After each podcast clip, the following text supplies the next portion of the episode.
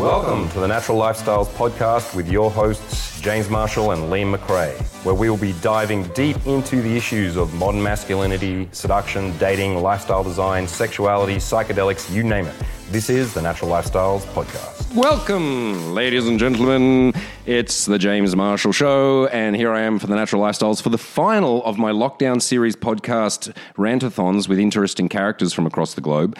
And who do you think I would get for the last one? Who do you, by popular demand, who? Well, let me tell you who it is. It's one of my oldest, bestest, funniest, most interestingest, great times guys, Sasha Daygame. Hey, what's up, beautiful humans? How you doing out there? I'll, I'll answer for them. Uh, we're doing all sorts of ways right now, Sasha. Life's complicated. Yay, good to see you. First thing I wanted to say was, did you know that there's like a mild conspiracy theory that you and I have got beef? Really? Yeah, I've seen a couple From of who? comments. Ah, who who knows? But like, there's co- oh, comments like dudes saying things like, "Little do you realize that those two something something," and like, yeah, a couple of people have thought that we weren't that we've got beef or something. No, I keep getting comments like, "When are you going to do content with James Marshall again?" Like quite a lot, and then, "Are you Mm. Oh, guys still friends?" And it's like, "Yeah, I'm not Oh, having right, sex yeah. with him. I'm not dating the guy, but we're buddies. We don't live in the same apartment. You know what I'm saying? Not anymore. Not anymore. We do sometimes for like a week, a year, maybe, or something. We we used to live in the same bed a lot. oh yeah, we slept in the same bed. You Uh, remember yeah. those? Remember those days? I was think disappointed once because you never made a move in all those times. Uh, uh, you start after after a few times sleep, you know, during your Euro tour or some other course we're teaching together, and it's like eighteen hundred dollars a night for some fucking apartment. Like, well, we're sleeping in the same bed. We're not we're not getting another apartment. We're already paying this crazy thing. And after a while, sleeping in the same bed with a human being, you you, you think just to be polite, you'd make a move once. You know what I mean, James? Just I one think it happens. It happens in prison after day day sixty four or something. There's a certain day. I think it, it just tips over at a certain point. I just don't think we did enough enough nights. It's all right. You, uh, there- we did spoon one time, and that was nice. But not, Um, No, we did. it. What did we? I don't know. Um, what I what I know is that you, yeah, you used to. I think you, I remember there was a time because we were broke and and so we would always get the Airbnb with just the one big bed. And and remember we used to do that because there would those days we would be traveling with our usual entourage, but all of us would be in one apartment. Now it's kind of like when I travel with the guys, everyone has their own at least two bedroom place for two guys or whatever. It's very civilized. And, you know, if you want to, you could actually go and have a normal life whilst being a coach. But back in those days, do you remember some of the fucking war zones that we left behind? Oh. Like there that would be nine of us behind. cramped. I cleaned up my own dishes, James. You're the What one you that's famous in your company for just I am eating famous for and doing all the crazy things, and it looks like there was a grenade in the kitchen, and you're always like, "Hey, you pay the cleaning fee on Airbnb for a reason. Come on." I, I think we both said that. And, no, remember in Blaha, remember in Blaha Square, that one that Chuba gave us, and at the end there was like 49 eggs, because you and Boris were only eating eggs or something at the time, and there was just 49 eggshell pieces like just strewn like someone had gone in with a machine gun and just sh- just just gunned down a whole bunch of eggs that was guilty style. on that one. That was me. I do remember that. Yeah, I rem- yeah, that okay, one was me. right. But all those other kitchens, you're the, mainly the guilty one. Oh, listen, I am notorious for being messy. That is a very truth truth. Yeah, I've got a feeling that today's uh, podcast is going to be a bit of a um, nostalgia-thon as we talk about some old, funny old times. Uh, now that we're funny old men, Funny old farts in our in our forties. Jeez. in our forties, but we look pretty, like think We about it. We good. probably look We like. Look we this. look like we're in our thirties, sort of. Well, you do. You Oh like- yeah. I mean, dude, listen. If I have a shave, thirty tops, James. Mm, thirty. Tops. I'm a thirty-three. I'm a hot thirty-three Yeah, with a shave. 34, sure. Easy, Easy. easy, Easy. Easy. At the sauna, it's all steamy. No one can tell. And uh, yeah, and when we get naked, take off another five years. Just saying. Ooh, just, saying, lady. Easy. I've seen Actually, you in the I- sauna, my- James. My body's been going uh, is pretty ripped at the moment because I've got a farm body because I've been right. you know just farming and it just Yeah. rips your body. Yeah, yeah, yeah. Farm strong. All right, well, let's have a chat about what the fuck's been going on for you. Everyone knows what's happened to me lately in my audience, so that, so I don't need to say that again. But what's been going on for you since the corona hit? And because when did we hung out last? It was it was last summer here, wasn't it? Yeah, yeah. It was like last summer.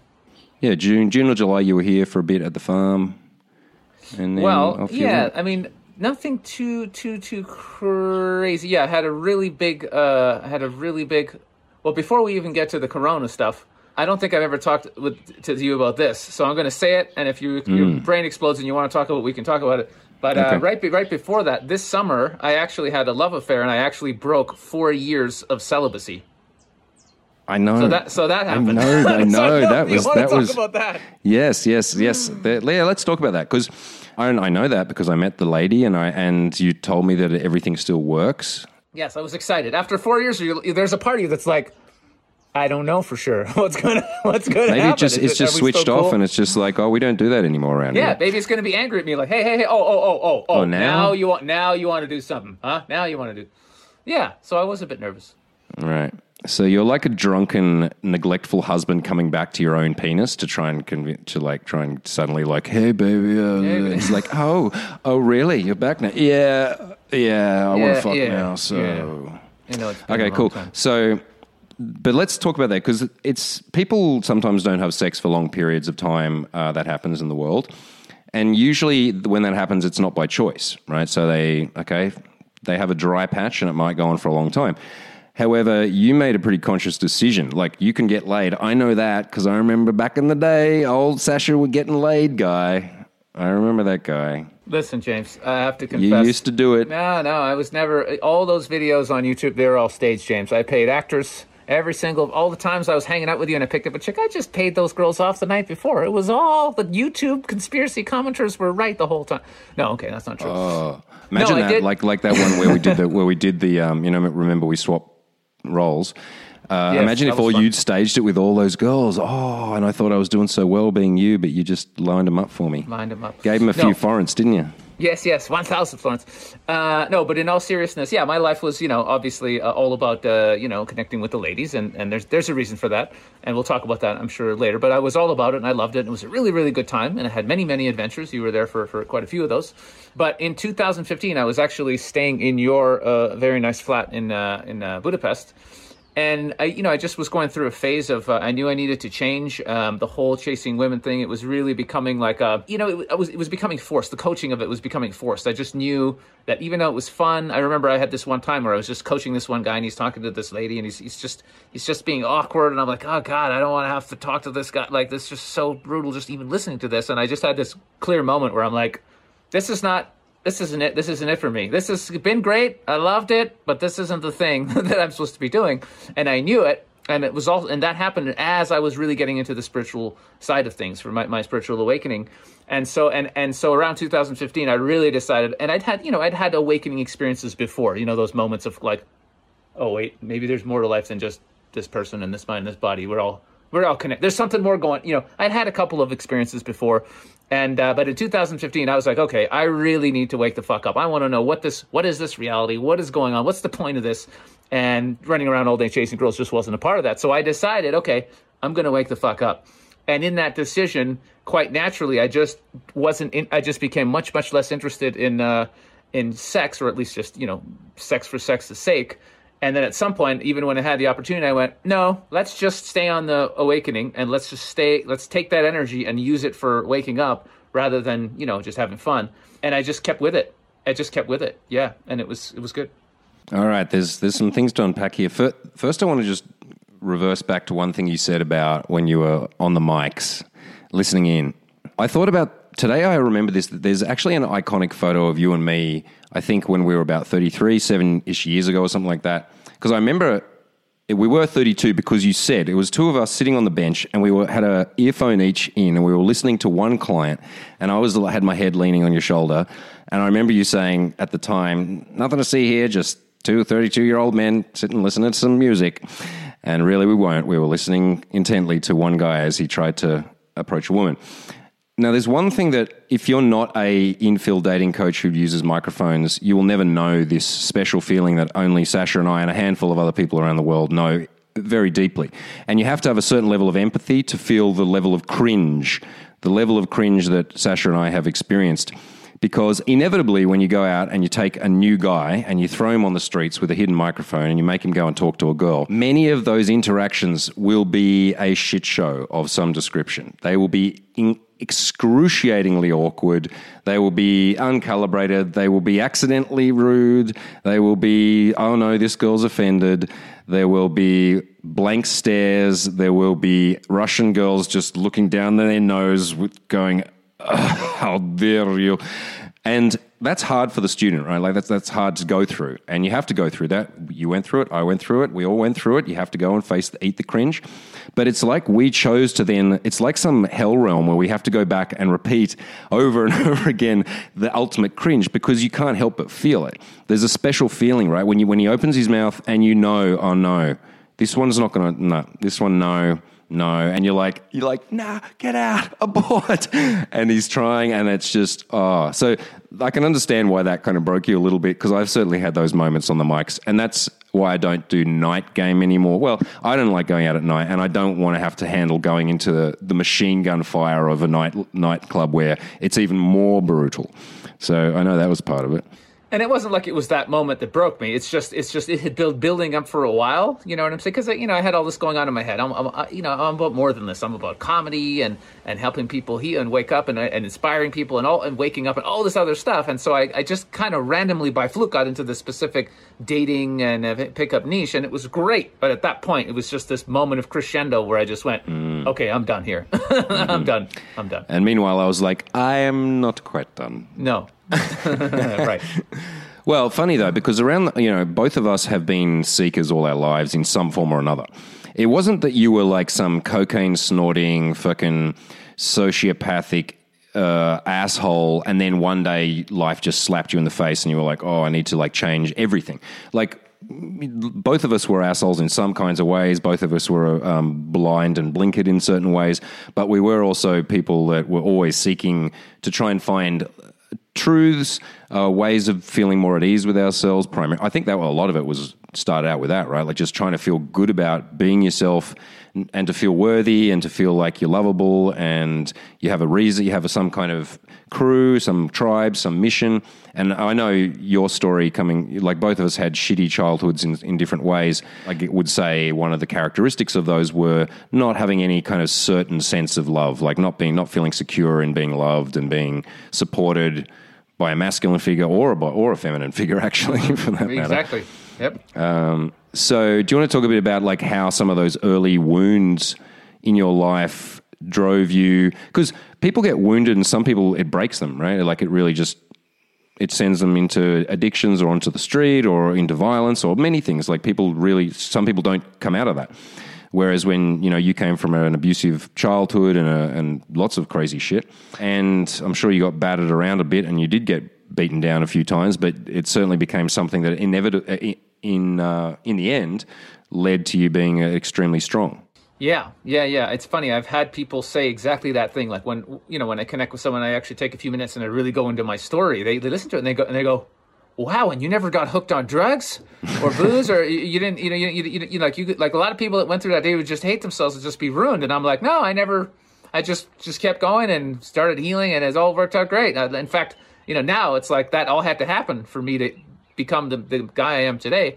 Uh, but yeah, the, the the beginning of it is really you really said it really well there. The fact that I didn't have the support from a mother or a like nobody, you know, and I was a kid uh, my mom was, uh, you know, a, a rageaholic. That would be the, the best way to see it. She'd be really nice for like a few seconds, but then she'd just go into this rage where her face would turn beet red. And I'm not joking. People think, oh, he's being funny. I'm not being funny. Her face would go red, and she'd be just be spinning this very like just violence, violence, almost like hatred it was all this generational trauma that she had from you know going back like her her mom and her mom in World War II and all this fucking shit that was in her and it just came out at me. I was her cushion. I was her I was her psychiatrist. The anger came out at me. She was basically doing primal therapy on her son, which I didn't realize till, till, till years later. I'm like, oh, it's a technique. I've done the course now. I get it. She's like, but ah, I yeah, you. but you're supposed like, to pay uh, money. You're supposed on. to pay, and there's supposed to be a facilitator, and there's a there's a sequence. But she was just like every day, fuck yeah, and telling me like I'm worthless. I'm gonna be a garbage man. I'm a like literally just throwing objects at my head. Like I got very good at dodging boots. Like like just fucking huge boots, just dodging them. Russian it was, boots. It was it was it was Russian boots are the biggest and the worst. Yeah, but, and but, they, they're all leopard print and everything. I joke about this in my comedy, but the one advantage of that was I did become dodgeball champion in school for like four years. Nobody could touch me. It's like a kid throwing a ball at me. I'm like, you think I'm you think I'm scared of a ball? I'm used to like boots with fucking metal. So it was it was very very abusive, and she she never like she, there was just no love. There was so few moments of genuine love, or just genuine, like, "Hey, you're a good kid. I love you." Like almost never, almost never. I didn't get any of that. You know, I, I just it was shit. It was a shit show. And then my dad, uh, you know, he ran away from her because she was insane. So so of course I had absolutely zero confidence. If, uh, how where would I get self confidence from? From who? From what planet? How would that ever happen? Oh yeah, that kid sure is confident. What's his childhood like? Gets the shit kicked out of all the time. Par- pa- parents telling me he's a piece of shit. Wow. Uh huh. I can That see doesn't where, I make see, sense. see where he gets that. I see where he gets that. No. So uh so yeah, so every so, and then it was there was more adversity as well. So it was all of that was going on and and you know, and she's she's buying me like the worst clothes. Kids are making fun of me. Other kids wanted a dog. She bought me a goat in downtown Toronto at age 10. I had a goat that just shits all over the place. I mean, I'm not even making this Goats stuff are up. cool, but that's I can't understand how Not she did that. not not I've got a, I've got four goats now. Now it's fine. You have a farm for the goats. That's different. But actually, interestingly, we're two men who actually have owned goats. That's interesting. Oh Um, yeah. So when I was, uh, and then I had to, you know, at 15, uh, there was the threat of physical violence from my stepfather, who's a huge guy. So I ran away from home. I was homeless for a month on my 16th birthday. It was, it was a very cold Canadian winter. I was freezing my ass off. I was sleeping in random places wherever I could sleep. And then on my 16th birthday, to this day, if somebody asks me, what's your happiest birthday in your life? I would honestly say my 16th birthday because the youth hostels in, in uh, Canada, they have to take you in at 16. You're technically an adult. So they give you a bed, they give you clothes, they give you like whatever it was, like $5.25 uh, daily spend. And I was ecstatic. I was like, yes, I don't have to be on the street. You guys have to take me in. It was the greatest day of my life. I was, I knew that that's it. I don't have to, I'm good.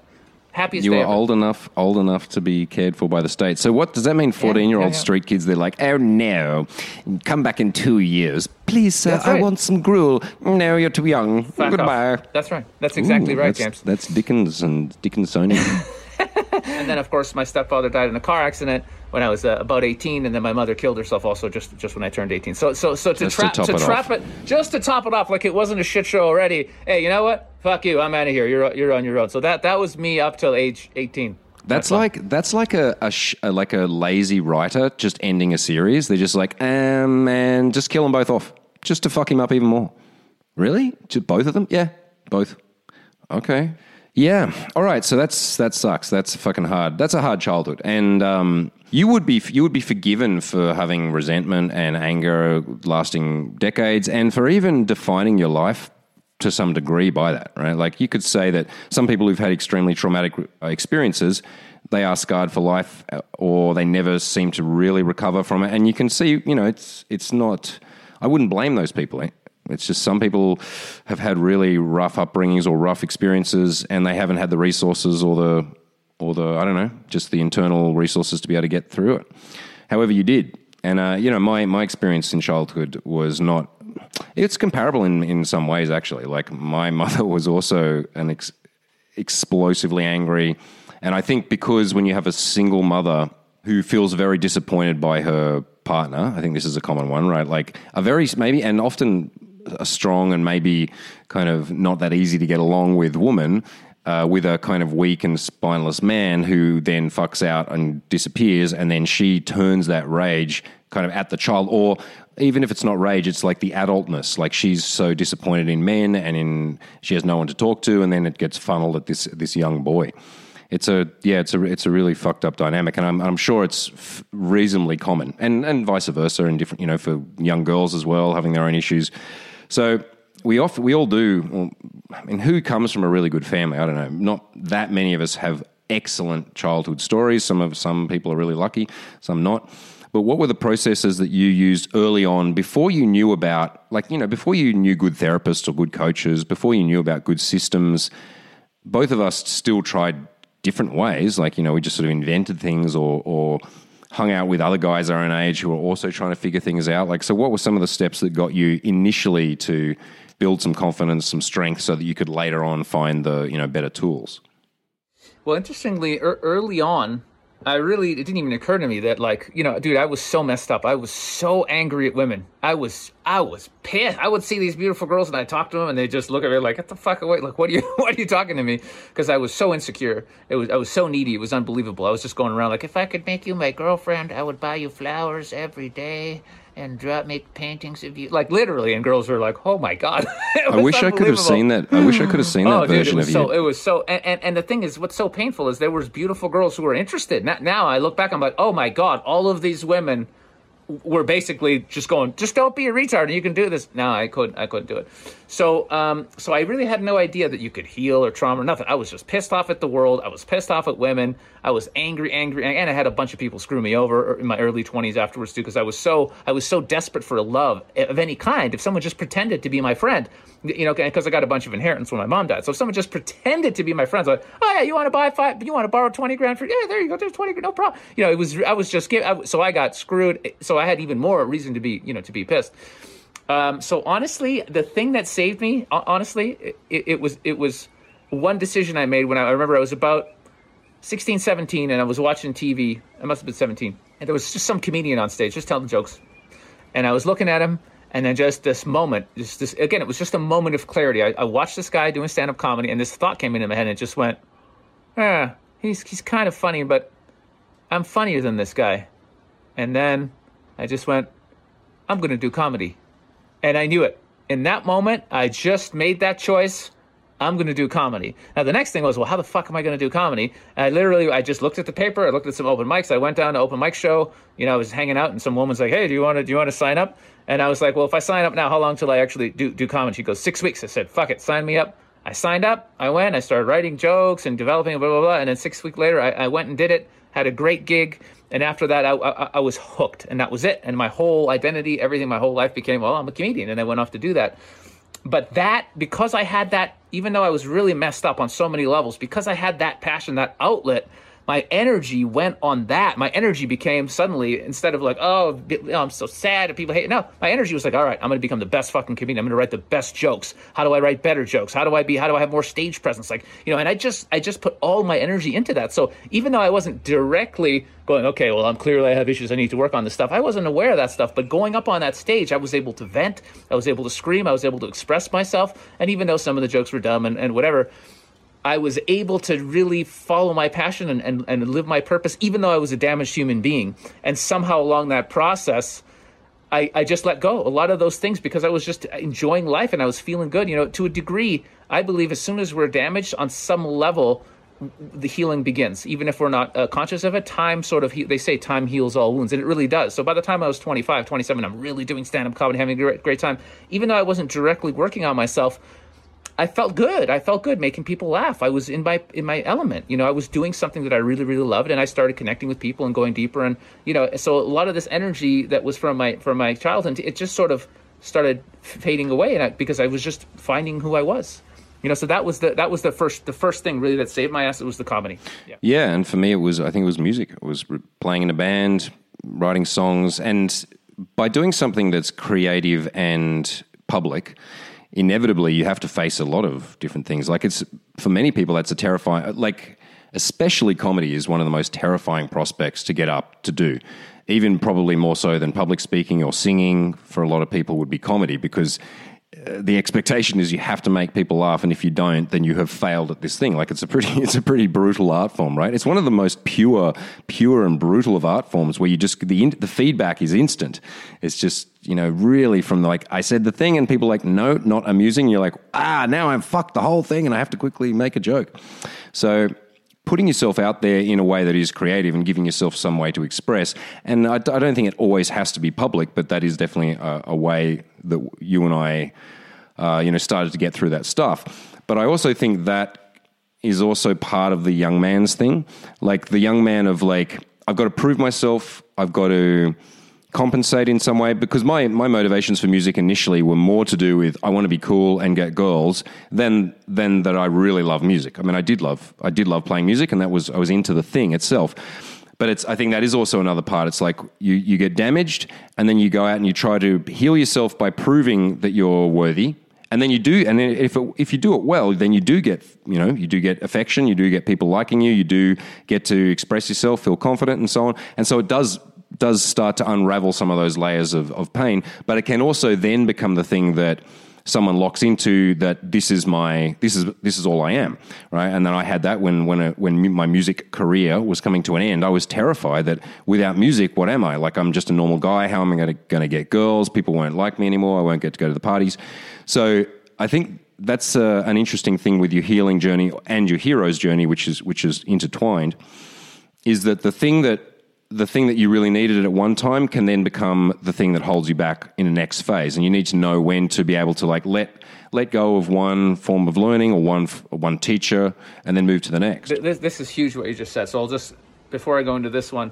I just want to point out if you don't have a passion, like our passion saved us, you know, because someone else who doesn't have comedy or music or, you know, other things, they'll just go to drugs or mm. alcohol or porn or whatever, some other addiction. so we, we were able to funnel all that energy into something. And you're, you're there going, well, I, I know, I'm laughing. I'm laughing.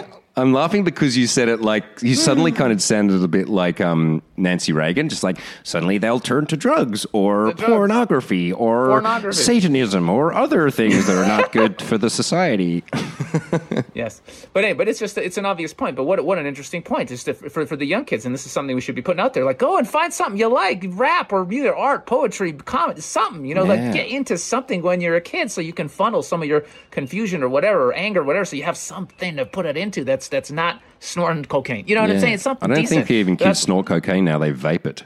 yeah, yeah, snorting cocaine. It's so 80s, right? They're probably so making fun. Nobody, nobody like, does that anymore. Boomer, we're just vape it. But and it doesn't matter even. It doesn't matter if you become the most famous or the best. It doesn't even matter if you're that no, great it's, at it's it. It's doing what you love. It's just having an outlet for expressing yourself and being creative. And and so your point there is, is very interesting. What you what you just said, which was that um, it, it's the thing that saves you can be the thing that holds you back. And that was really my case it was my case in my, my dating and pick, pickup uh, journey at one point. It was holding mm-hmm. me back, like I told you in 2015. And comedy at one point, to a degree, even though it saved me and it gave me confidence and I had a great life and I fucking, you know, gigged with some of the most amazing uh, comedians and all this kind of stuff. At some point, for me, that was also uh, holding me back because it was really a way to build up my ego and make me feel, build up my self esteem. Like I always had to be the funniest one, have the funniest, you know, gig. I had to kill it every time. I, you know, even if I was hanging around with comedians off stage, I have to be making oh, laughs yeah, and joking around all the time. And people would be like, Sasha, dude, dude. well, they'd call me Alex because, you know, Alex is my, my non, non dating game uh, name. They would just be like, dude,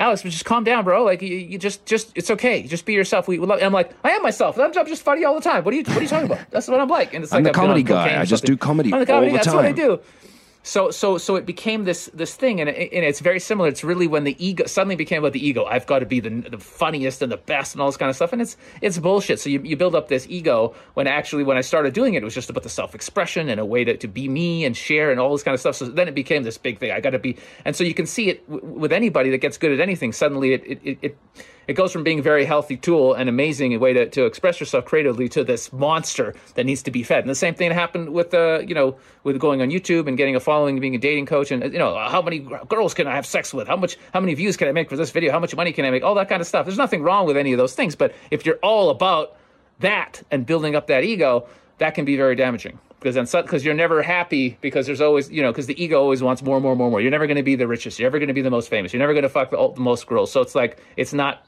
it's it's a it's yeah, and people do that with work, good. right? Like sure. men do men so do that things. so commonly by yeah. especially in their twenties and then thirties is just grinding themselves into the ground to try and be productive and like known for or liked for their utility, right? Or their resources, or how much money they've earned, or what position they're put into. Um, which again, like, is not it's not a bad thing to try and climb a ladder if you want to reach the reach a higher level in something for sure. Okay, that's a reality in life. But usually uh, you're but dead before you get to the top level. That's the yeah, thing. it's like you're what, you, what is the, what is the cost? What is have you the seen, cost? Have you seen Japan? Japan?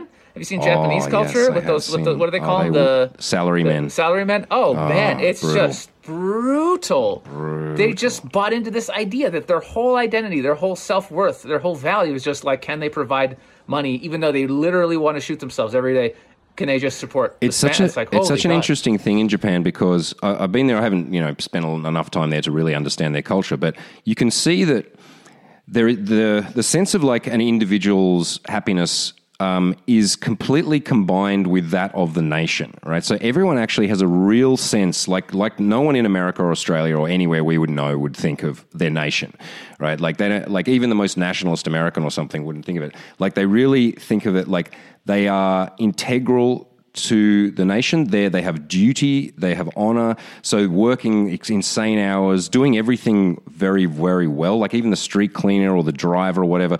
You know, the taxi driver wears white gloves and opens the door for you, and he's like a you know an elegant chauffeur, even though he's just a normal taxi driver. Like it's really interesting how that culture has created that this complete. I mean, of course, there's people who rebel against any culture, but this more or less complete thing where they live to serve a Confucian society, which is you know honored to their corporation they work for, the state, the Shinto gods, or the the family unit, or whatever it is. Um, it's intense, but yeah, it bursts at the seams, right? When people are especially, and I think for both men and women, Japan is a really complex place to navigate. It bursts at the seams when your only purpose in life is to work from 6 a.m. to 8 p.m., come home to a family that doesn't know you, or, you know, with all, and just working and grinding for the sake of Mitsubishi Company, for example.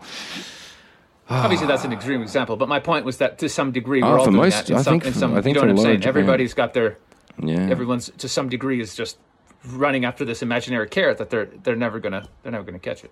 Yeah, the skill, I If you're guess, not we- happy doing it, don't you, you ain't doing it right. If you have to suffer for the next 20 years to be successful, that's not the right thing to be. You're not doing it right. It ain't. Right. That's not the thing for you. You know. I think it's okay to suffer for short bursts of per- of time when you're really intensely in something and you know you got to suffer through this bit, uh, and then you do it, and then on the other side is good shit.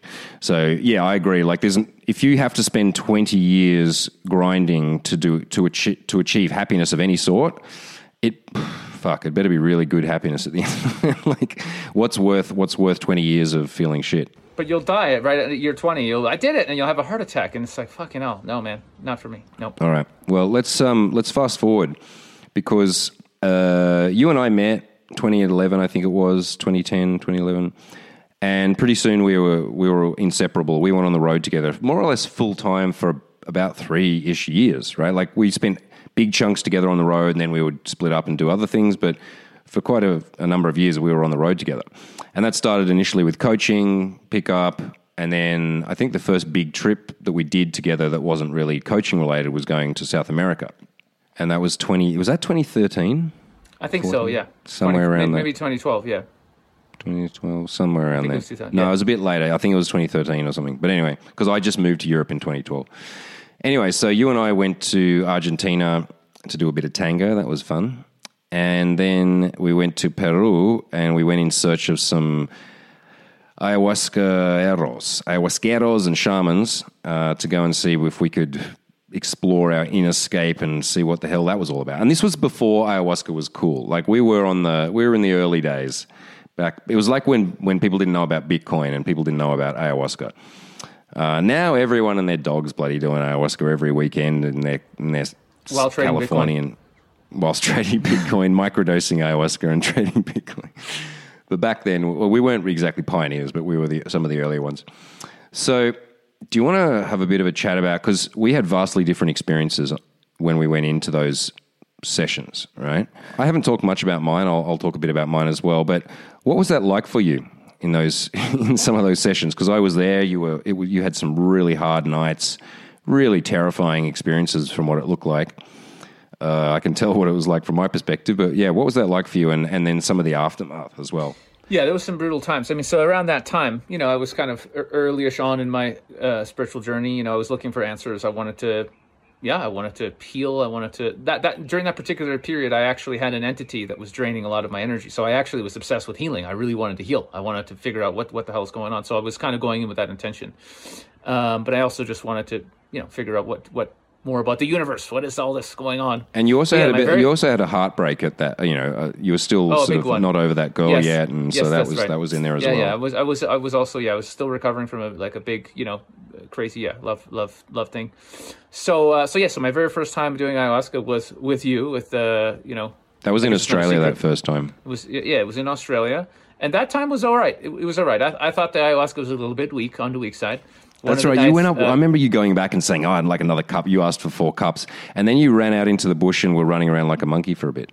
Yes, it was very good. I was doing the cave. I, I connected to the caveman energy, and I was literally doing the squat, and I was just there, like, oh, this feels good. This feels good, just being barefoot on the ground. So I had, so I had a bit of a, of an experience of just like kind of grounding and and being like a Neolithic man kind of thing. So it was interesting. It wasn't the most crazy ass shit at all, but it wasn't negative either. It was like it was like a moderately positive, but not mind blowing experience. That that's how I would describe it. Um, I don't know. I, I don't know how profound it was you that, that No, first that time. That first time did fuck all. I remember that like Right. not much. I was just kind of grumpy there, and then the next. Oh no, that was that was the thing. I was grumpy and it just kind of irritated by the whole thing. And Gareth Jones was there too, and he also just felt a bit sick and didn't nothing much happened to him. And then the next morning, I remember feeling really awful, like really something weird, awful shit. And I called over our shaman, whose name I won't say, and I got to give her a name. Just like give me a name that's not her name, Maria, Maria. Shami- Shamaria, Sh- Sharona. Sharona. Sharona the My, I said, my Sharona, come over My here, Shar- please.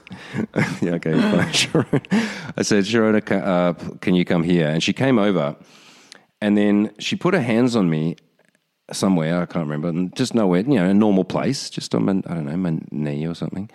And then she suddenly started retching, and then she ran off into the bush and puked for like five minutes straight, and then I felt great. And I was like, uh, what the fuck? I That's remember that. interesting. Yeah. Yeah, interesting. Yeah, yeah, I remember. And that. and then I asked her, and I said something about it, and she said, "Oh yeah, I was I was being sick for you, like like as in like yeah, obviously." I was like, okay, this is something interesting going on. So anyway, that was that was about it for that first time for me. Yeah. But then Yeah, we went to but then we went to Pisac in Peru. It was Pisac first, right? That was the place in the mountains, the the Andes. Yeah, it was was it was it with you. I did the ceremony. It was like hundred people in that fucking huge Right. temple, right? It was ridiculous, and that was good. That was relatively good. It was some hell, but a lot, but a lot of good as well. During that during that one, I remember there was one moment where there was this green energy that was pure bliss and joy and happiness, and I knew all I have to do is walk into it, and I would I would be totally enveloped by it, and I couldn't do it. And I remember going, uh, I really should, but I just can't bring myself to do it. Maybe next time. So, but it was it, it wasn't bad. I don't know how that one was for you. Yeah, I mean, just to set the scene for scene for this, because this is a pretty bizarre scenario we found ourselves in. There's this little village in the in the Andes in Peru called Pisac, I think it was, and um, there's a center there set up. A guy called Diogo and his wife, and they have these domes, which are like Star Wars domes, basically, of little houses, and then this temple that's a big igloo, and then on the inside is this round amphitheater, multiple steps thing, and they there was like eighty to hundred people in there. There was a live band playing really good music, from what I remember, and um, and then a shitload of people, of which it seemed like many lived in the village. Like there was a core group of I don't know twenty people that kind of were part of this cult, whatever it was. And then there was a bunch of us, just lots of Israelis and random backpackers and Germans and whoever had just rolled in and heard about it. And so all of us, like, we're not with much supervision, we're just given two two big cups of ayahuasca and then sat down in a room full of eighty people, whilst twelve tripping musicians just jammed out mad fucking sitar ragas all night. uh, I had a good time that one. I yeah. think. Yeah, that was a good. That was legit. It- It's interesting. They had. re- I remember they had really good helpers. At one point, I was just too too right. out there, and I and I was outside, and I couldn't get back inside, and they, they helped me come in. And at one point, I remember thinking, "Man, I I am not going to be able to leave here in the morning." This is, and then of course, No. when the time comes, you're you're fine, and it was it was all fine. But Yeah, that was okay. manage. That wasn't terrible. That was all right. that was all right. Just, just as a, that, that just reminds me of one little anecdote, which is like when I went back to the Amazon another time, not with you, uh, and I was living in a really, really simple, extremely simple place, like the one that we were at with, um, what was his name? Diego? No, um, the one that I did out in the jungle was way more basic than that, and. uh, As you know, as you know full well, ayahuasca sometimes makes you want to shit violently immediately. Sasha knows this because I watched him just fill up his underwear with shit one night, which we'll talk about in a minute. I got to tell that full story. Uh, you can't just go, "Yeah, the guy shit himself." There's more to Okay, all right, you tell that one. We'll, we'll just bounce around. You t- hit that one, then I'll hit you with my one as well. I mean, I just had four ceremonies of just the most horrendous. Like, there's no words. Like, if there was a hell, it's like they just put me in hell every time. Just absolute hell realm. It, it was such bad. It was like imagine your soul being torn apart. Like, imagine what it would be like to have like your arm ripped off you. But then, but you don't bleed to death. You're still alive, so you're in that torment, and they rip off your other arm, and then your leg, and then your other. I mean, it was literally the worst experience you could ever imagine like your soul being ripped apart to the point where you actually wanted to, where you're like i'm ready to die. That's fine. I, I cannot exist. No problem. Anything better than that. Like you're literally ready to die and you can't. It's a fucking shit show. And every night i talk to shaman he's like yeah that's pretty rough you had. That's i don't know. That's that's pretty bad. And on the last night he's like look we won't give you any ayahuasca and he's like well we'll do it this way we'll just we'll put a, just a drop we'll just we'll just wet the bottom of your cup with ayahuasca everyone's drinking a whole cup you just have this much and it, you, you'll be fine worst night ever. I mean, it was just fucking horrible. I remember. Um, but but but it was fucking hard. And at one point, at one point, and it was heartbreak. I thought I'm dying, and I I I wanted to be with this one woman. I'm never going to be with her. It was fucking shit. And uh, and at one point, I was literally I was going through hell, and I realized, okay, I'm dying for sure. Life's over. Fuck it. I, I accept. I don't care. But I'm dying, and then I realized I had to take a shit, and I was like, fuck, I got to go to the toilet. And then I was like, well, I'm dying anyway. What's the difference if I shit my pants or not? I'm not going to be here to deal with it. So I let go, and I just shit my fucking pants in the worst night ever. And then, of course, you wake up. You know, hours later, you wake up. Everyone else is gone in the and I feel stinking body. tropical heat. Oh, stinking God. And tropical I just wake heat. up with just oh, a God. big poop in my pants. Fucking hell. Well, And it and it got worse. It got worse from it got worse from that. I I I, I don't I don't even know if I, after I'll do the short version, but basically after that. Uh, I couldn't sleep anymore because every time I started falling asleep, I'd go back into ayahuasca hell. And I actually said to James, Hang on, let me tell. Let me tell you. I'll tell that bit. Okay, sure. So, Yeah, so yeah, the next morning, well, what happened from my perspective was I'm sitting there going doing my trip, and I'm like, whoa, bats and weird shit going on for me. And Sasha starts howling, like screaming like a banshee. I've never heard a human scream like this before. Like the so loud, so intense. And for the whole night, for hours, he was thrashing around, like f- wrestling with demons, r- talking to some woman, and then puking and puking. God, for uh, on and on. And then eventually, like you collapsed, and then like started shitting yourself, and then kind of whimpered and whimpered and kind of mumbled things to yourself for a lot, you know, for another hour. And I'm just there sitting there, like going, "Oh god," because everyone had left except you and me. I, I just thought it was you and me. Like all everyone, because it was long into the night. This was at the end, and I was just sort of sitting in my afterglow, like I just finished my trip, and I'm like, "Oh yeah." And then you started, and eventually, out of the darkness came the shaman and he and he appeared and I realized he'd been there the whole time. So it was actually just the three of us left. And he came out of the darkness and came over to you and tried to like, you know, shake his shakers and settle you down or whatever. And, and it eventually just settled you down into a whimper. And that's where eventually I then left you to wake up with your stinking shitty pants the next day. But what happened was uh, you and I left that center shortly afterwards, I think that day or the next day. we went to Iquitos, which is this bizarre city in the middle of the Amazon, Peruvian Amazon. And we were in a hotel that used to be owned by a rubber baron. And it was a beautiful hotel, like all tiles, 20 foot ceilings, like something out of Indiana Jones kind of thing. And uh, we, we were in this big, like, so we'd gone from jungle hut to like this gorgeous kind of colonial hotel. And we are both in the same room in these brass beds. And, you know, I passed out after, you know, being fucking two weeks of ayahuasca and I just like pass out. And, and I wake up, I don't know, 10 hours later. And you're sitting, you're at the at my bed like a squirrel, like just kind of like squatting down and with these wide eyes. And, and I wake up, and I'm like, oh. And, you, and then you literally said to me, what did you say? I said, James, if I don't get some sleep in the next 24 hours, I'm going to kill myself. No, you even said it. I'm going to jump off a building. You said it worse I'm than that. You said, you said, I've figured it out. I, I have to kill myself. That's what you said, like as if you'd realized. You like you've, you've been thinking about it all night. You're like, I, I've realized I have to kill myself, and I'm like, oh dear. Okay, I just woke up, so let me just figure out. Come here, okay, Sasha. No, no, let's not. Let's let's get breakfast first, and then what we did is we went to like a market again out of Indiana Jones where they had fucking snakes in bottles and leopard paws and and magic potions like, like something out of fucking Goonies, Gremlins or something. And we went to a witch doctor or some like chemist who deals with potions and lotions. And then we asked for something for you to sleep. Valerian and, root. And oh he yeah, gave yeah, us was, a bunch of was- valerian, It was valerian root, and I was so I, I, I basically, dude, it was it was so it, the torture of like not being able to sleep is brutal. Like I get it, like why why they do like sleep deprivation. You're like, Mm-hmm. Oh, "Oh, that's not so bad. It's brutal when you can't sleep. Brutal. And so and so yeah, somebody's like, "Hey, try some valerian root tea." But I had decided if I can't get some sleep, I'm going to top myself. I'm not. It, it was, I was in such a state of suffering. I decided I'm not going to live like this. But when we got to the market, when I came up to the guy and said, "See, tiene uh, valerian root uh, tea, tea," and he goes, "Yeah, yeah, see." So he goes to reach it, and I and I, I in my head I was like, if he knows how badly I need this tea, he could have said, "Give me a hundred bucks." I'd just give him a Right. hundred bucks. If he said, "Give me five hundred bucks," I would I wouldn't have like just everything I have. Give me your passport. Sure, take my passport. Give me the tea. I don't care. I would have given him anything. And then he goes, "That'll be two pesos," which is like less than you know, it was like thirty cents or something ridiculous. And I was and I really paused and I was like. Okay, I'm gonna I'm gonna give you that. Yes. that's what I'm gonna Oh, do yeah, now. that is well worth yes, it. gracias, thank you so that, and, that uh, did and help, thank God right? it worked. Yeah, it worked. Yeah, I had some. I slept, and once I had a nice sleep and I woke up, I was like, okay, I'm all right.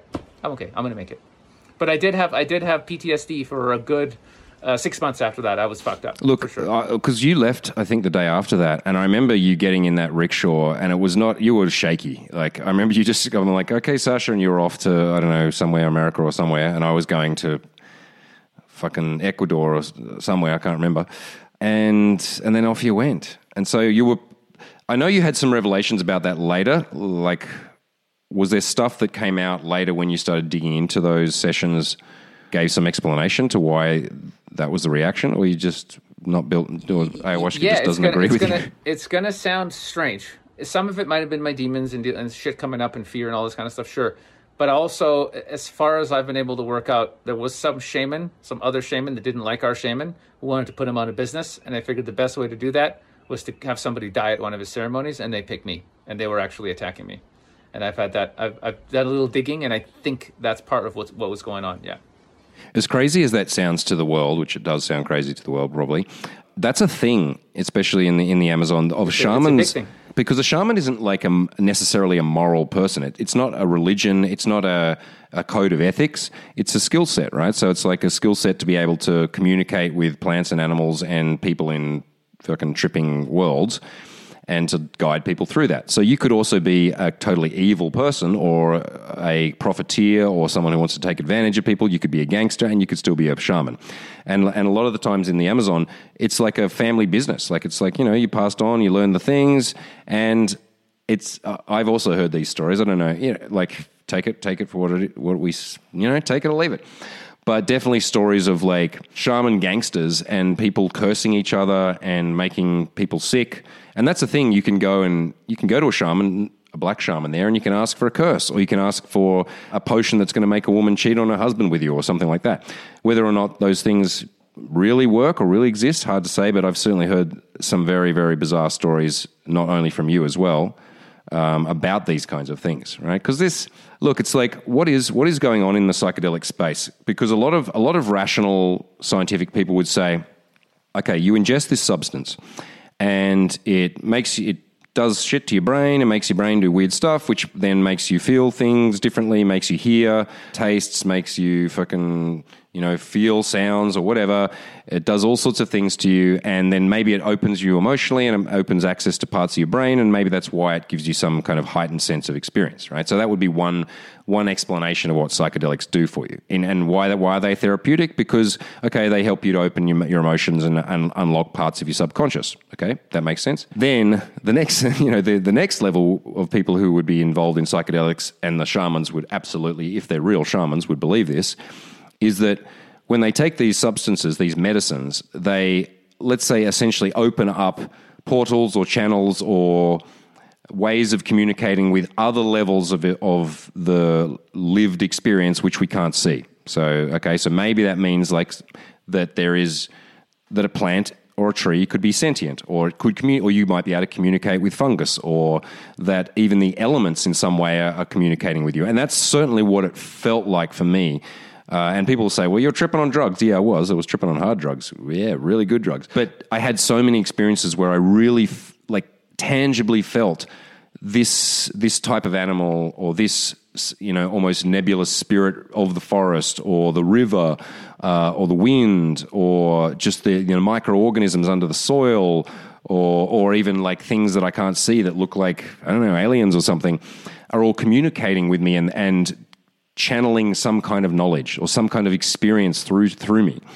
Uh, and when you've had that experience, it's kind of hard to deny it because I am pretty scientific and rational, and I can see the the argument for the other one that I said. Like I'm like, yeah, I mean that that also makes sense. And you could you could leave it there. You could say, yeah, that's what psychedelics do. Cool, that's useful or not useful or bad or good, but that's what it is. But when you go into a escape with, let's say, someone who's really knows the environment, a good shaman, especially in the jungle, there's something really powerful about doing it there. It, it amplifies everything so much.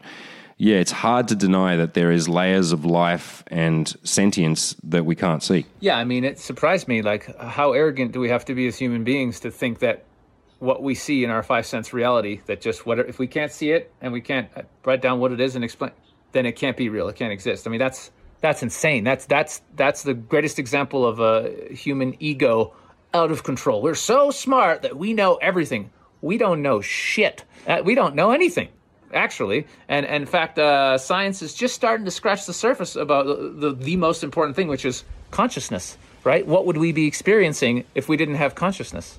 Nothing. That's what we are first. We're consciousness. We're awareness. Then having this exposure. Oh, look, I've, I've got legs, and okay, I guess I'm a human. Okay, great. But it's it's consciousness itself. And so so what we're exploring on these on these things is different levels of consciousness, different levels of awareness. So drug, drug, these substances. I don't, I don't even like calling them drugs because they're not. They're sacred plant medicines, but they they allow us to open up to much more. And we we are multi-level. We're, yes, we're the we are the body and we are the mind, but we are also spirit.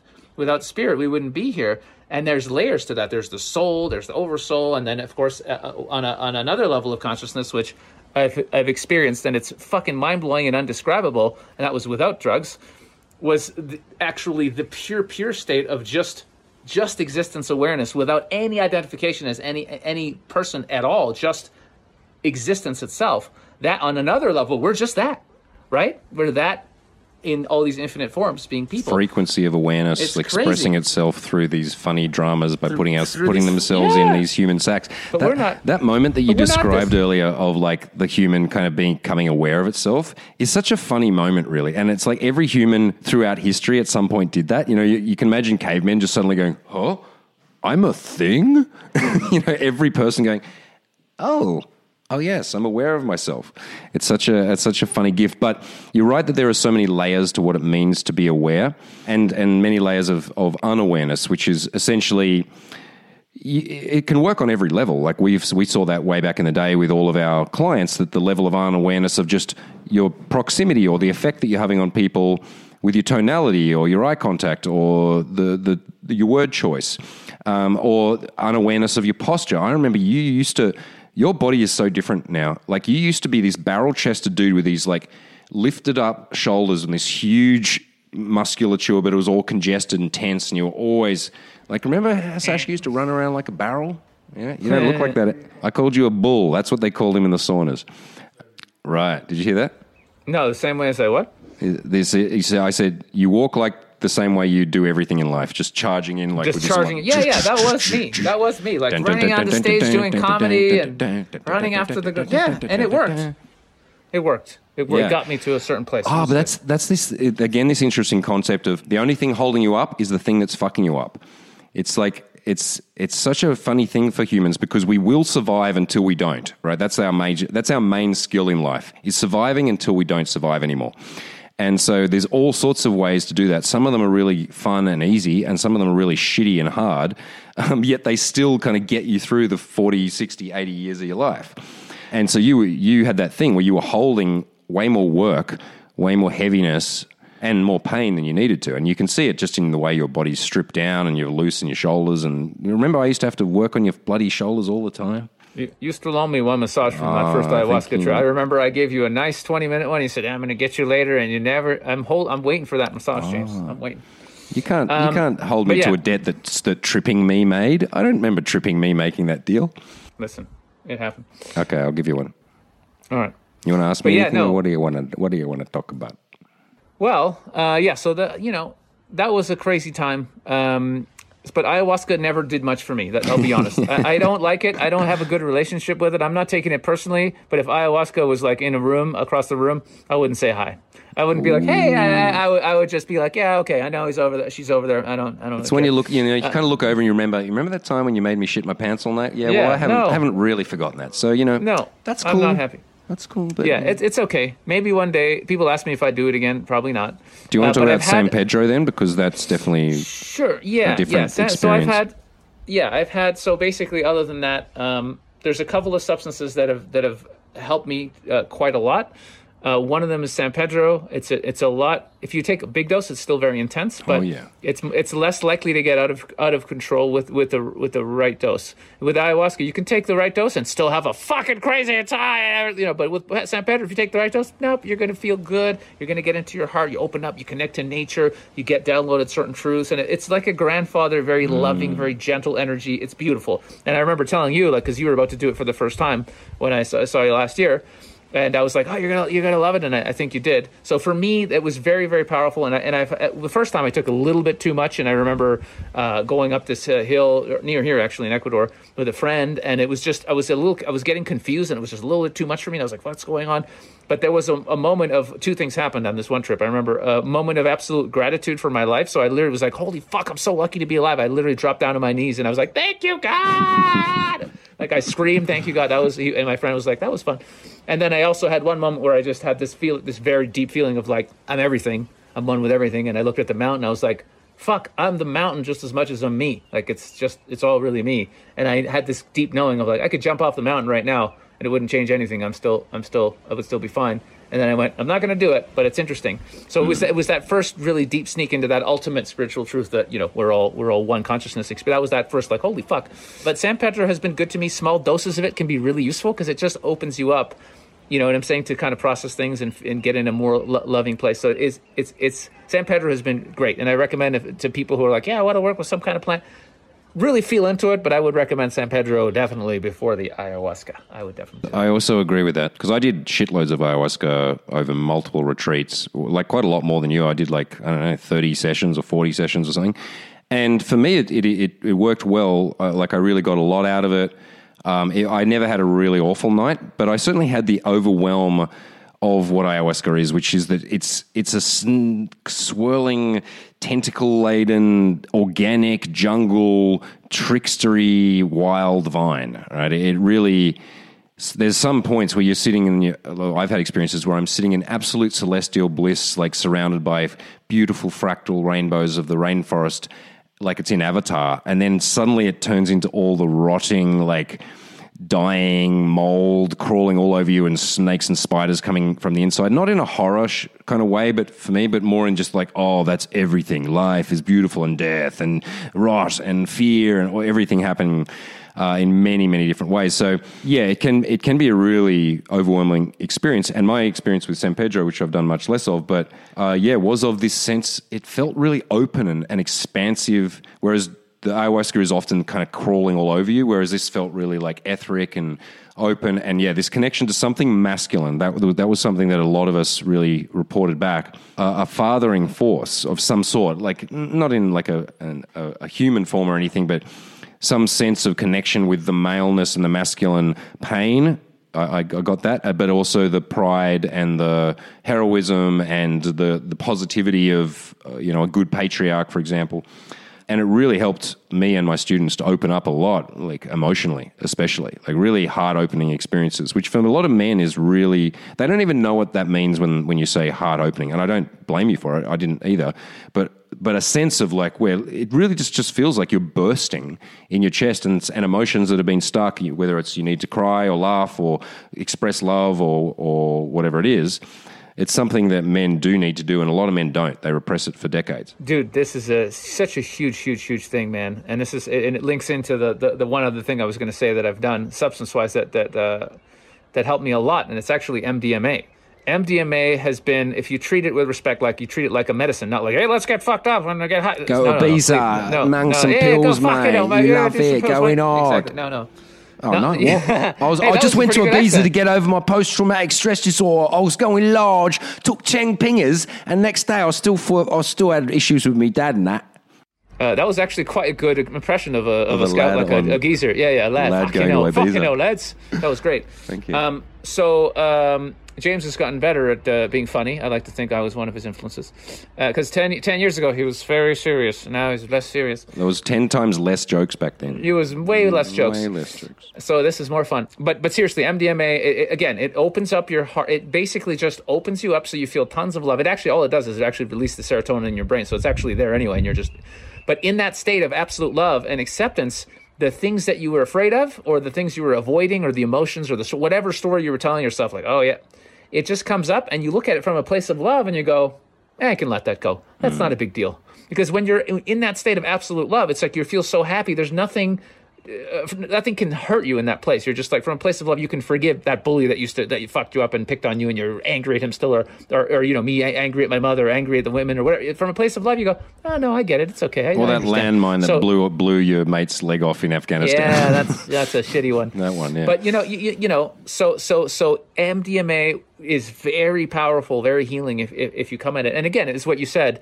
For us men, you know, it's it's really really really dangerous and harmful programming. Oh yeah, just suck it up, be fucking tough. Oh, you you're, if you cry, you're fucking puff. Mine, Puffed especially Puffed especially where you're from in Australia, Fucking right? They're is. super macho. Your culture's so macho. Even the the women are are tough guys. You know Oh, what I'm dangerous. saying? You know, you know all about that. So, so as men, it's one of those absolutely most profound experiences, whether you use it with substances or, or some other procedure or whatever. But to be able to actually share and be vulnerable, to say, "Hey, man, you know what? I'm really upset over this," or, or you know, I'm carrying the story from my childhood or whatever it is. But to just be able to be vulnerable, whether that means crying or just telling someone that you love them, but just vulnerability, being authentic, sharing who you are. It is not in the cultural programming. You know what I'm saying? It really is not. Uh, and so it's such a critical piece. And, and that, a lot of that stuff, it helped me cope with all this fucking shit, you know, being able to get, and, and through my comedy and through the, you know, some, some of the San Pedro and some of the ecstasy and all this kind of stuff, being able to just let go and, and be in that love and just make peace with all the stuff that happened. It was a huge, you know, it's, it, it's an ongoing journey. But man, it's super profound when you start letting some of that go, letting go. Oh my God, dude. It's like different reality. Yeah, know? because we kind of have the choice in life to either like keep like twisting the coils and making these springs tighter inside ourselves and adding calcification and and following thought loops that either make us a victim or make us reactive as when to us being a victim and then swinging hard the other way to become a control freak or whatever. It's like it's so much work to try and hold control over over all of these internal aspects and then try to hold control over the world to compensate as well, which is where you get lots of weird reflections where someone becomes really domineering or really uh, manipulative or you know all sorts of negative ways it expresses. And then it's funny because the other option is to let the spring uncoil. And often it doesn't require even any work except to stop twisting it the other way right you know it's like often just shining the light of awareness simple simple awareness of like tension in body tension in mind tension in emotions negative thought patterns that are looping around making you more and more angry or whatever the things are that are going on internally just shining that like a spotlight and going okay there's tension that you're working and hard to do. You're actually putting effort into making your misery.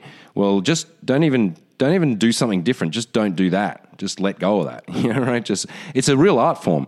It's like chilling out. Like i, I took me years to learn to chill out really what the, to be able to actually relax to be able to you know just chill with somebody and be there with them without kind of feeling a need to oh i better do something or life's passing or you know uh, what does this person think of me and, and so on so which is why I, think it's so important to have some forms of a retreat in your life, uh, whether those are physical, whether that's removing yourself completely from society, like you and I have done at various points, and we kind of are right now. Like you're living in a village in Ecuador, and I'm living in a village in Portugal.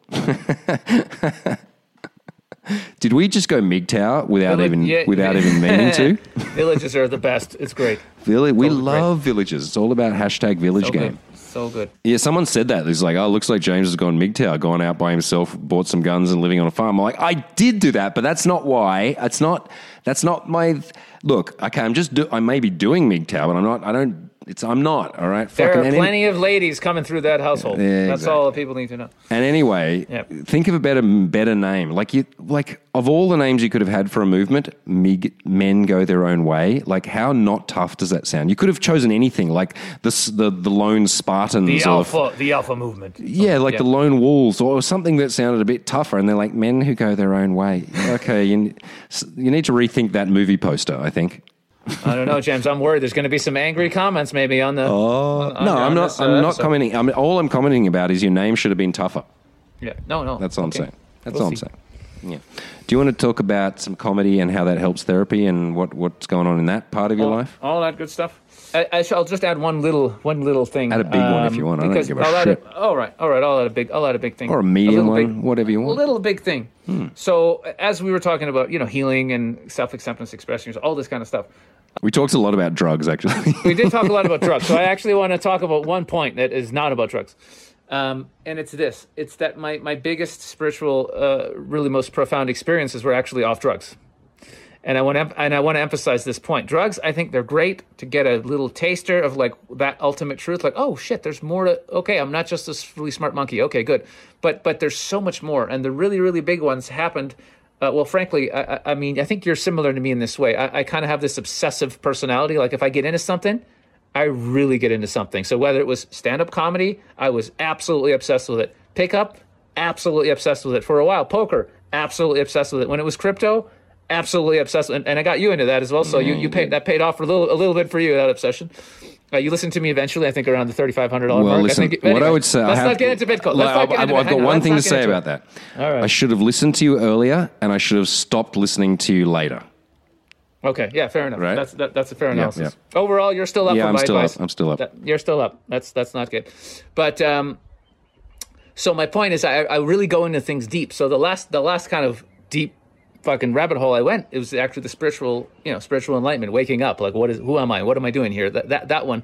And I've had absolutely mind blowing experiences that you know when you really commit, and not most people don't actually go down this rabbit hole, and that's fine. I think I think we all will at some point in some lifetime. You know, I believe in reincarnation, so if you if you don't, you know, uh, whatever. I, I think we'll all you'll get there when you're when, when you're ready, whether it's later in this life or whatever, uh, or another one. But um, when you really have that intention behind anything, and I think you'll back me up on this point, in life, intention is the most important thing. Like you've been meditating for a long time. If you sit there and meditate, and your intention is simply to clear your mind and be present and just allow the thoughts to pass.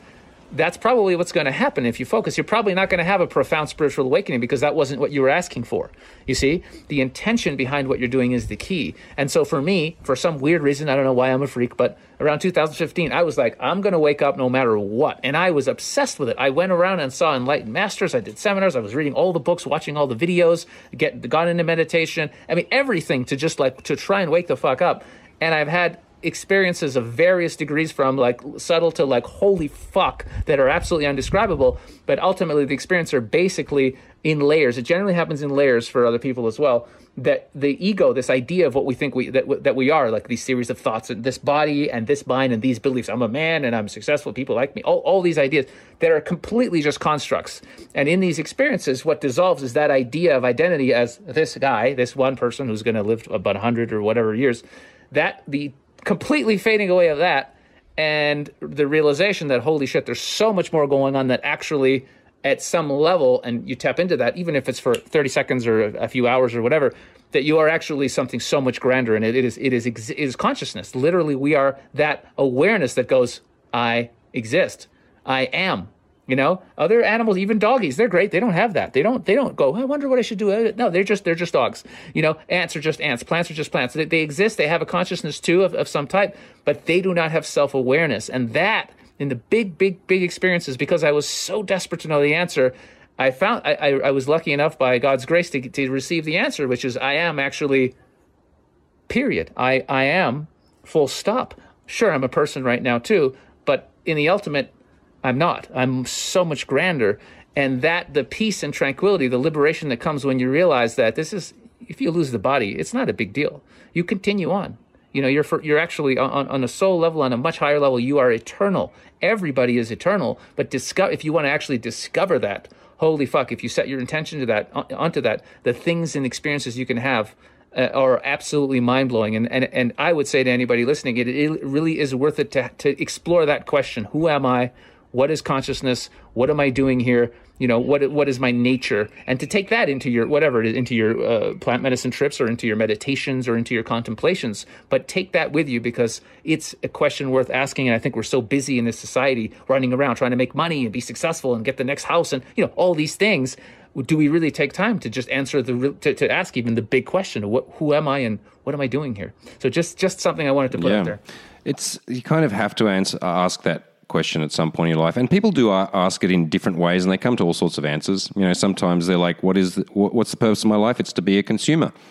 That's that's my job, and that's what and it works, right? I work, I make money, and I buy things, and people say, "Good boy, keep buying things," and maybe I get a maybe I get a a partner who does that too, and maybe we live happily ever after buying shit. I don't know, but it's.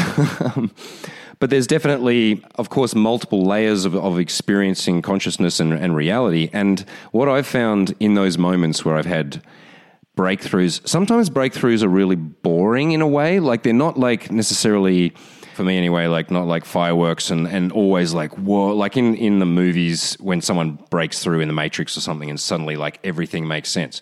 It's been more like it's this amusing remembering. Suddenly, like oh yeah. Like, and I, I remember that feeling a number of times in various meditations or in trips of just going, oh, now I remember. Now I remember me. Like, and me, the, the, the, whether it's eternal or more, or whether it's this connected me, or it's like, the, oh, all of those things that I thought were me, those things I was stressed about, and it looks so funny. Like, it's quite, it's really like amusing to look and go, oh, yeah, I, I cared about all that. None of that, no, none of that matters.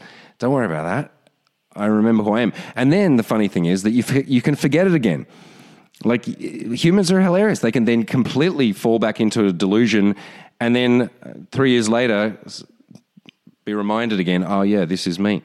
That's that's one thing I found with my spiritual quest because when I started meditating, I was 18. I was I was gunning for enlightenment by 25. That was my goal. you know? That's right. That's that that's what's so fat that's so interesting about you. You went on this such yeah. a wild ride. You did it way too early and then you're like, fuck it, I want to get chicks. And then you went all the way on the other fucking end. And I like to think at some point now you're gonna slowly come back to the the other side. I will be but teetering yeah, in the middle somewhere for or forever. You'll be in the, or you'll be teetering. I'll 80, be teetering. 84 years old, reading the Bhagavad Gita while getting a blowjob yeah, from some 26 year old. Good idea. See, I'm, now I'm going to blame that on you. No, I had that idea already. Yeah. Hang on, what was the point? Yeah. Just rem- this that remembering and forgetting. Well, that's yeah, because I was gunning for enlightenment a- as a young man, but I I realized, well, I had to realize that it doesn't really work like that, or if it does, maybe for some monastic monk who just follows the road, maybe. But for me, it was like, okay, getting into spirituality initially was like, I didn't like myself and I wanted to get to that enlightenment that I read about and described as essentially bliss and being and seeing ultimate truth and not being this person that I don't like, but being some Buddha essentially, right? That was a pretty weird thing for an 18 year old in Canberra to want, but that's what I wanted. But as I went through the next decades, always following spiritual paths to greater or lesser degrees, sometimes swinging hard into hedonism, some sometimes swinging very hard, sometimes swinging going back into monastic life, living in jungles, going and doing kung fu and whatever. Yeah, I see that the we're we're such funny creatures in the same way that we can get damaged and repaired many many times we can become ignorant and enlightened many times in, in greater and, and lesser ways. And that, in a way, is part of the, the greatness of this journey is that you need to keep reminding yourself. That's why you do, you, you can look at a sunset for the first time and it can, it can trigger something in you, or it can or it can pass for another three years. Or medit- meditating, you can get into this and really uh, explore yourself, or you can fall off and go more into narcissism, or into ego, or into achievement. And maybe you needed to achieve something in a warrior kind of in your warrior path and in the external world path and in a way you needed to block your heart or just stay bullheaded focused for some period of time because that was the time for that and then it cycles. Yeah, 100% what you're saying. It's like you're going to have the realizations while living your life that are going to lead you to those, you know what I'm saying? That's where the spiritual stuff comes from by failing and break having your heart broken and fucking up your career and all these things. That's where actually so many people literally when they accept death, like they're on their deathbed and boom, they reach enlightenment or or or you know, they they, they get a divorce or you know, something really intense happens and that's when you have to almost kind of go oh my you turn to god and go what is happening and that's when so many you know so many of these things happen and exactly what you said uh, it, it, life is it's really like this uh, this this river. Uh, like for for me, you know, at first I was doing a I was doing um, all stand up comedy, but more from an egoic place, and had to be super funny, all this kind of stuff. I wasn't ready at that point for any great awakening, or whatever. I had to go do through. I wasn't even ready for personal healing. I was clueless. I had to go and get really heartbroken and desperate and, and, and really needy, and then bang heaps of chicks, do, bang heaps of chicks, and learn those lessons and realize it's not just about sex; it's about loving yourself and accepting yourself, and, and go through all this crazy shit before eventually getting to the point where I'm like, okay, now I want to wake up. And after going through major awakenings, all this kind of stuff, now I'm at a point, just that literally in the last year or two, where I'm like, you know what? Now I'm ready to fulfill my purpose and go do stand-up comedy and wake up huge amounts of people from because I'm at a place now where I'm, I'm integrated. I'm, I've healed enough. I understand who I am and what I am and what my gift is. And I also know that I, my, my greatest passion is waking people up to the truth of their nature. So now I can go do comedy from that higher level, that spiritual level. You know what I'm saying? Where people will be like, "Oh, he's funny and he's spiritual and he and he's authentic and he knows who he is." Now I'm ready. I'm 41 years old. And now I feel like, okay, now I'm ready to do what I came here to do. And what a what a fucking crazy ride it was. You know, it wouldn't have, you couldn't, it wouldn't have been the same. I'm like, no, no. No fucking What, way. what, what No script fucking writer way. would have written that? They'd be like, and then that you're going to throw that in? Nah. It's like I mean, it's kind of like Star Wars in some ways. Like imagine if Star Wars, the whole point of Star Wars to was initially was to bang lots of chicks. Like Luke Skywalker going through his training wasn't with lightsabers. It was him like trolling the streets, banging heaps of chicks to eventually realize that he didn't need to bang all the chicks and that he was one with all the chicks or some shit. That would have been weird. That would have been. A, I mean, maybe maybe been- I'll redo that movie out here The PUA Star Wars version. Yeah, the porno version. Okay, you've been doing some stuff, different some different stuff. You're always doing different stuff, but you've been doing stuff recently with healing and comedy. So tell me a bit about that, and I know you want to talk to my guys about it. So tell them about it. Yeah, sure, Shane.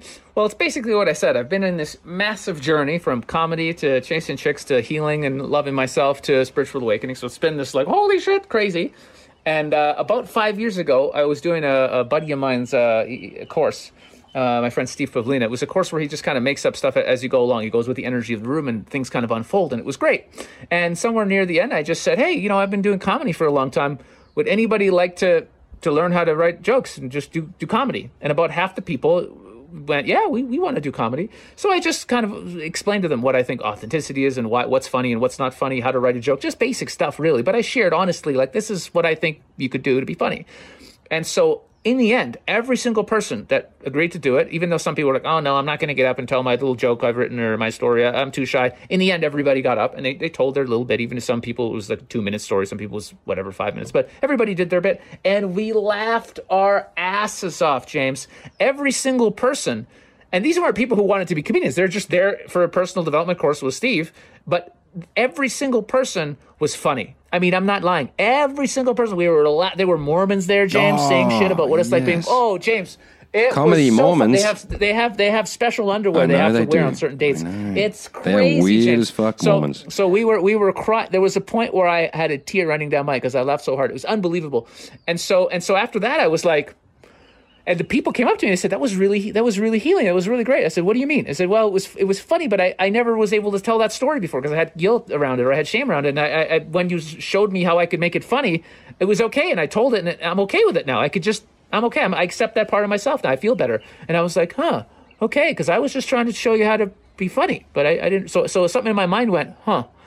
Years went by. That was around 2015. I once in a while I'd be in a city like in New York or whatever, and I'd say, let's do another one of those. Let's let's do a mini one day comedy, and I just started calling it comedy therapy because I realized that's what it is. It's comedy therapy. So I started doing it, and it just started developing. And I had done some crazy shit myself. I did primal therapy, which I told you about, where you really Yeah. go into your childhood and your patterns and your sh- deep shit. Oh, it's fucking brutal. So that and all the other stuff I've done, uh, meditation, all kinds of crazy shit.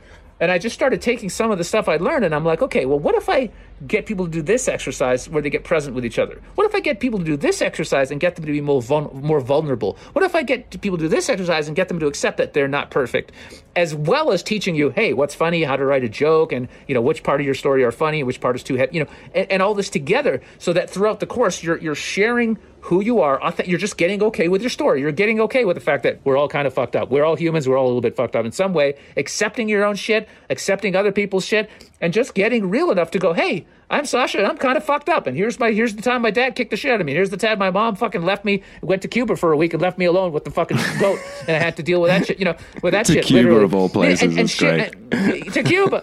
But anyway, you know what I'm saying? Like like so you you you and so it so at the end of the thing, you're just you're more in your you're just okay with you. You have that self-acceptance accepting yourself as an imperfect human being. Because guess what? We're all imperfect human beings. Nobody and, and that's the thing you realize we're all going around with these masks. Oh yes i'm so and so and i started this company and i'm very successful and look at these pictures of me and you can tell i'm very popular. And it's a mask. And that's and that and that's why i think authenticity is, is picking up as a thing because people are realizing it's a fake society we live in. Everybody oh you got to get this watch or this car and you know you got to make this much money all this kind of shit. Like no you just have to be comfortable being yourself and bringing and, and, and getting to that point where you've, you've healed and you know who you are enough where you want to bring your unique gift to the world where you want to bring whatever is it whether it's music or comedy or whatever art where you're you're being you and bringing whatever makes you the happiest into the world. That's the idea. But if you're if you're constricted oh i hope people don't find out that um that, that, that uh, you know my mom did love me that I have I have insecurities. Fuck. If anybody finds out I'm insecure, I'm fuck. You know, you're not going to be able to bring your gift to the world if you're afraid to show who you are, the real you, not the mask. I'm perfect. Everything is totally fine. There's no problems. I'm totally fine. Everything's fine. I had a great child. Everything was perfect. Uh, Mom and dad love me. Everybody loves me. And my relationship is perfect. Everything's perfect. My dog loves me. Everything's great. Not that one. the fuck right? So that's really what the, the, the, course is about getting, doing the exercise, getting really authentic and raw with you, your truth, so you can express who the fuck you are. And then yeah, getting up at the end of the course and fucking telling your story and laughing your ass off and share, sharing that. So the final, final mission, you're and you're workshopping your jokes all the time with me and the other members. But at the end, you're performing. You're on Zoom. You're performing your your your show. And bonus mission, if for those who choose to take it, you'll go to a comedy club or an open mic night, invite your friends, and actually perform your your whatever five minute set in public and face your biggest fear, which for most people is their biggest fear, public speaking. And that's the course.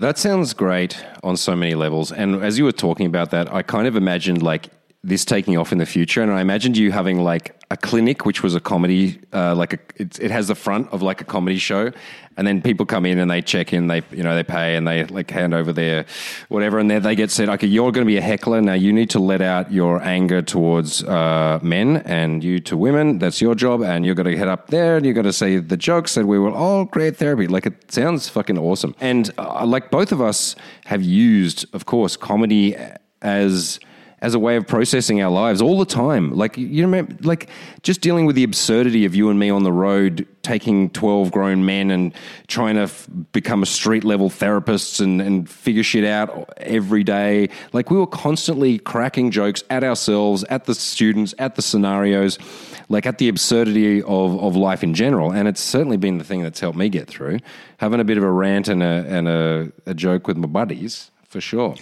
Yeah, so tell me, like, I so maybe that's not so clear to people. This is an online course that is happening. Uh, tell us about the details exactly. Yeah, I'm, I'm uh, going to roll it out fairly soon. So May 31st will be the first, mod- first module. It'll be eight weeks. Every Sunday we'll meet up. And uh, for about, I like to say an hour, hour and a half would be the time commitment. And again, throughout the course, we the great cool thing with Zoom is we can do breakout rooms. So at times you'll be breaking out and you'll be doing exercises one on one. Sometimes you'll be in a in a mini group. I'll be playing clips of different comedians. We'll be analyzing their style and what's funny and what's not funny. So you'll be developing and, and kind of feel into like what's your style. Do you want to be the angry guy who's making fun of people? Do you want to just deadpan be the, kind of just yeah? You want to be the deadpan one liner guy? Yeah, everybody's got their thing. But uh, so over eight weeks, we're going to do the healing work. We're going to connect. We're going to get more real, more authentic with each other, and we're going to develop your own unique, uh, real life. Uh, comedy set where you can share your shit with other people. And what people don't realize is it doesn't matter if you're like, well, I don't really want to do comedy. Imagine what it would be like to to to when you meet somebody to be able to talk about you in a way where you're making fun of yourself you know, it's the most disarming. That one of the keys to charisma is being okay with your story and being able to take the piss out of yourself. People immediately get disarmed when you come in and you're being all perfect. Oh, yes, I made two point nine million dollars last year. People are like, oh god, this guy's, you know, it's ego. But when you come in, you're like, I'm kind of a retard, to be honest. You know, I just I, I screwed this up in my life and this, and I, I lost half a million dollars last year because I was an idiot. You know, it, when you just come out and you're like, hey, I'm an imperfect human being. People go, oh, thank God, I'm fucked. Up. I'm not perfect too. We could be friends. You're not going to judge me because you you just told me a story that you're also retarded. Fantastic. So what a what a skill in life to be able to say, "Hey, I'm Sasha. I'm a little bit fucked up," and to be able to share that authentically. Man, I don't care whether you want to date more women or have more friends or just be able to uh, be fearless. It's a hell of a skill set that I'm offering up here. It certainly is because uh, I can say that for myself. I've gotten way more honest, way funnier, way less giving a shit every year in the last ten years, and the results mean that like I don't I don't have to spend time pretending I'm someone else, which is annoying and stressful. And people polarize. Yeah, some people just like don't like me for sure, but mostly if they like me, like cool. I get to see the real him, and I like the real him. So he looks, he seems to be pretty authentic. He's sh- he's showing his vulnerabilities, but he's not being you know he's not being weak and supplicating about it. He's just like, yep, I got the good shit, I got the bad shit. People do respect that, uh, and it just it's so much easier. So much Dude, easier. Gr- gr- growing up, it's really just a journey of self acceptance. It really is. It's just, and people think, oh, it's shitty when you get older. No, it's not. Mm. It's so good. I'm 41. Mm. I know who I am. I'm not trying to get people to like me. I know what Dick I'm here still to do. Works. Eh, eh, Dick still works. Uh, not like before, but still, still works and yeah, it's just great. It's great. I, you know, it's funny. I remember I was uh, few, many years ago, uh, quite a long time ago. I was talking to a guy who's just an interesting guy. I just randomly got into a chat with this guy. He was about fifty-five, really sweet, little fat, you know, fat. Wasn't really taking care of himself, but like a nice guy in the UK. And I'm chatting to him, and I said, and I said, yeah. And he was really successful. He'd been a lot of big businesses he'd had, and he traveled around the world. And I was really looking at this guy like this guy's really happy, and he's 55. I said, I should ask him questions. And that's one of the things I, I do in life. If I meet people who are older and they seem to have their shit together, I ask them stuff. I want to know, hey, how you know, how did you? And one of the questions I asked him was, I said, what was the the most fun the, in your life? What was it in your 20s? Was it teenager, 30s? Like, well, and and he looked at me in no no hesitation at all. He just went, right now right now, 55 years old, never had more fun. And I said, really? Because you're you're kind of old and fat. You can't really run around or do, you know, and you're, you're, you're, you're a little bit past your prime. I just did it in a joking way, but but I was a little bit surprised. I was like, really? He's 55 years old. And he just yeah. went, yeah, man, because I know who I am. I know I know what I want. I'm not trying to do anything for anybody. I'm just living my life. He says every year I gotten older, I got more comfortable just being myself. And and and I've never been happier. And I really I just got it. I look at him and I was like, huh, that's awesome. And it is. Mm. Something to look forward to, everybody. Something to look forward to, especially for you young guys. When you're 21, you're like, "Oh, I've got no, to do." I've got, no, you don't. You have to you do don't anything. Have to, you don't nope. have to do any of that. Whatever that is, you think no, you have to. Oh, nope. Nah, just do some stuff you like doing. It'll get and try and figure yourself Yeah. out gradually Nice. in your own time, in your own Be way. Be nice to yourself. Be gentle to yourself. know, be nice to other people. nice- don't put yeah, pressure on yourself. Don't take drugs. Take drugs consciously. Don't do it unconsciously. Go to church and do um, you know vote. Don't go on the spiritual No, path. no, Don't go to church. I'm just He's channeling being Nancy silly. Reagan again. Uh, but yeah, don't don't take it so seriously. Serious, you know what I mean? Just just be gentle here. So We, we get so many ideas when we're oh, I got to do this and this and prove to the world. You don't have to prove anything. You're a unique slow, snowflake, and all the human beings on planet Earth. You're the only one that's you. You've got your own unique personality, your own gifts, your own everything. You're you are absolute unique in creation. You just need to recognize that and go all, along your unique journey. And nobody should be tell, dictating to you what that is. You know, you explore it. Fuck up do whatever. You don't have to do it perfect. Me and James didn't. We fucked up so much. It's we, you know, when I write a book, it's probably, you know, I've been I've been joking around. Ah, my my next comedy show, book. I have the title for it, and uh, you know, I actually do have my my old uh, AlexTheComic uh, dot com website. It's got some clips there if people want to see how angry and how funny I was back in my twenties and thirties. But uh, my next comedy show, when I get it out, it's going to be called Alex Lazarev: An Autobiography of Fuck Ups. That's the title of the show because there's so many fuck ups and they're hilarious. So I'm just going to be like, this is what it is. Yeah.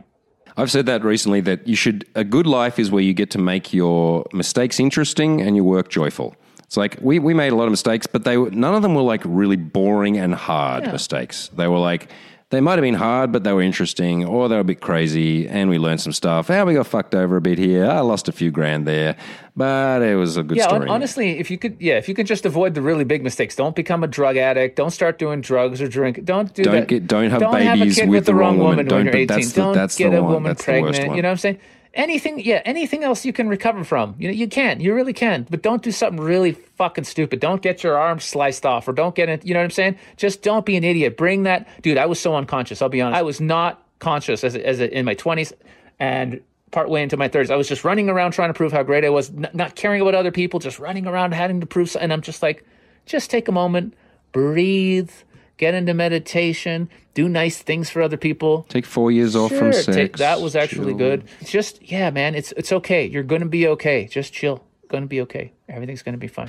Excellent. Well, that's a lovely note to end on. So, if anyone wants to join uh, Sasha's comedy therapy course, which sounds fucking great, it is actually on the same day as my my lectures, but we talked about that, and they will be at very different times. So, if you happen to be on the LDA, which a lot of my guys are, uh, and you're interested in also joining Sasha's comedy crew, which that's going to be a powerful Sunday, I tell you what. Uh, then where do they Uh, go? I'll just make it easy for- and- I'll we'll, give we'll you put link. links in the description yeah, and very shit. easy. Oh, do I get a You're coupon gonna get code? your own personal code, so we're gonna take care of your people real good. Okay, all right, excellent. So Sasha will throw you some kind of boner bonus. It'll be lovely. Uh, and when are we going to hang out? Fuck, when, when are we going to see each other? No, I'm planning to go to back to. Va- It's a bit hard right now. now. I'm trying to get back to Vancouver for some of the summer to enjoy it. That would be nice. And then I'm planning to go to Europe, maybe in for like September, October for a bit at least. Uh, you're still around there. You usually leave around then, right? Well, I usually go to New York then, but I will not be doing that Okay. this year. So we'll try. And, we'll try and time it. No, We'll I'm, I'm going to be. In, I reckon I'll be mainly in Europe. Yeah, yeah, yeah. We'll figure it. out. If you're coming to Europe, of course. Yeah, we'll I'll, time it so I can swing by the Pest for a bit and just fart around a bit. I don't do Pest I could much come to- I anymore. could come to I'm more of a Portugal too. I like the farm. now. Oh, I've got a jacuzzi Oh, here now now. you're talking. And, now you're uh, talking. Yeah. Yeah, yeah. An outdoor jacuzzi. It's wood fired. Wood fired Yeah. outdoor jacuzzi. Lots of organic food. But I'm growing lots of nice berries. See, I'm see, growing James, James pomegranates. knows so me. Other, with other it. guys, he'd be like, "Yeah, I'll get some, uh, you know, twenty-six-year-old uh, chicks." And with him, he's like, "I've got organic pomegranates. I'm, I'm in. I'm in. That's it. Hey, you know how those things are four dollars each in Whole Foods? He's got a tree. I'm coming over. Exactly. That's it. I should put the Totally. pomegranate down. It's dinner time. I, uh, oh, it's like the Monkey King eating the, Mm, so the tasty. peaches. Okay, gents and that one lady. This has been James Marshall reporting for the TNL podcast with my old buddy Sasha. I'm going to say one last thing I forgot because I know this will go up pretty much Yeah. last minute. So if somebody gets this and they're like, "Oh, what? It's going to go out Oh, okay, all tomorrow right." If someone happens to see see this and it's it's like Well, it's like a little bit after May 31st, it doesn't matter. We record everything. You can join the course a little bit late. It's not the end of the fucking world. So do come in, and we'd love to ha- we'd love to have Mm-hmm. That's you right. beautiful men in it. All right. Thank you very much, Sasha. I'll see you very soon. We I will. hope. We will. We'll make it we, happen. We'll make it happen. We always do. Love everybody We out there. do. Be good to Yeah. yourselves. Peace, everybody. All right. Peace. Thanks so much for listening to the Natural Lifestyles Podcast. Check us out on YouTube at The Natural TV. See you on the next episode.